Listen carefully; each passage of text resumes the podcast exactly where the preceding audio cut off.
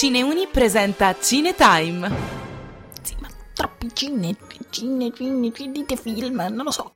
Adesso sono diventato morte, il distruttore di mondi. Si tratta di una frase contenuta nel Bhagavad Gita, testo sacro della religione induista risalente al III secolo a.C. e che molti anni dopo, il 16 luglio 1945, il fisico americano Robert J. Oppenheimer pronuncia a Los Alamos, New Mexico.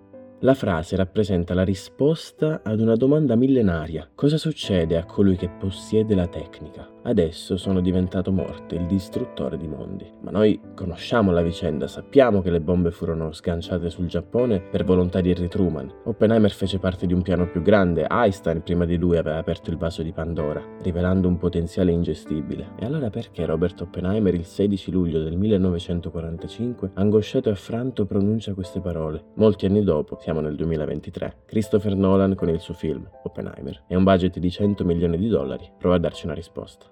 Oppenheimer, tratto dal romanzo American Prometheus di Kate Bird e Martin J. Sherwin, è uscito nelle sale americane in concomitanza con Barbie. Si tratta di due fenomeni mondiali che simboleggiano la società attuale, divisa. Da una parte un certo tipo di cinema, nuovo, sperimentale, dall'altra parte l'inamovibile tradizione, eredità di un cinema che ha fatto scuola e continua a far scuola, proponendo altre tematiche, anche queste sensibili alla nostra contemporaneità, alle attuali tensioni geopolitiche. All'interno del film, infatti, i rimandi alla questione del cambiamento ambientale sono dietro l'angolo. In questo caso si tratta di un biopic di stampo classico, con un taglio narrativo tradizionalissimo, ma alla maniera di Nolan. Parliamo di 180 minuti di pellicola, in formato IMAX, tecnicamente indiscutibile. Oppenheimer è un film grosso, con un budget altissimo, un lavoro di promozione che dura da anni e un cast colmo di super attori che si susseguono in scena per una media di 5 minuti ciascuno. Tutti volevano salire sul carro di Oppenheimer, il figlio preferito di un cinema classico che potrebbe aver fatto il suo tempo, di un regista che ha sfornato blockbuster di alto livello, un cinema che racconti le grandi storie del passato recente.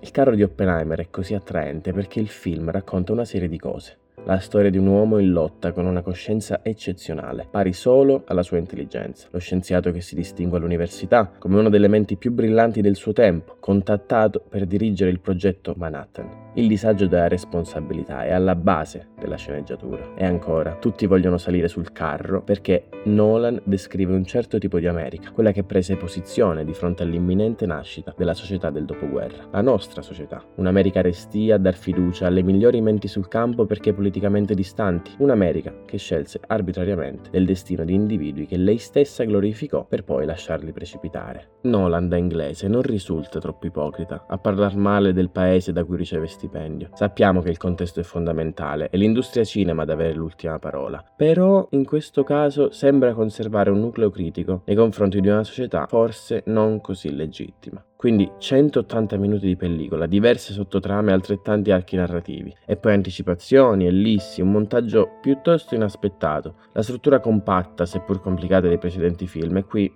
molto più sottotono. La mole di informazioni che il film dà e l'ampiezza del periodo narrato, quasi 30 anni di vita, costringono il film ad accelerare alcune fasi e la tensione narrativa è più debole del solito. Ci prova più volte e non sempre riesce appieno. E forse il taglio di svariate scene che alla fine risultano affrettate per far posto ad altre che all'opposto peccano di alcune lungaggini. Il Nolan attuale è tuttavia un Nolan diverso più maturo, che si sta addentrando nel recupero storico delle grandi storie della contemporaneità, di un tipo di società che ha preso negli ultimi anni scelte discutibili e di pochi, pochissimi individui che si sono distinti lasciando un segno. È giusto in alcuni casi recuperare quelle storie. Credo sia un Nolan iperbolico, purtroppo non è più il Nolan delle meraviglie, quello di The Prestige, quello di Batman, e non sempre l'opzione migliore. Il montaggio talvolta ne risente, il ritmo allo stesso modo, e la sceneggiatura è sufficientemente astrusa. Il bilancio finale non è proprio dei migliori, ma si tratta, lo ripetiamo, di un regista diverso. E ben venga un Nolan nuovo, anche se le prime armi con questo genere, ma comunque sia, ben venga il cinema delle grandi storie. Io sono Pier Maria e questo era Cine Time, un format di Cine Uni. A presto.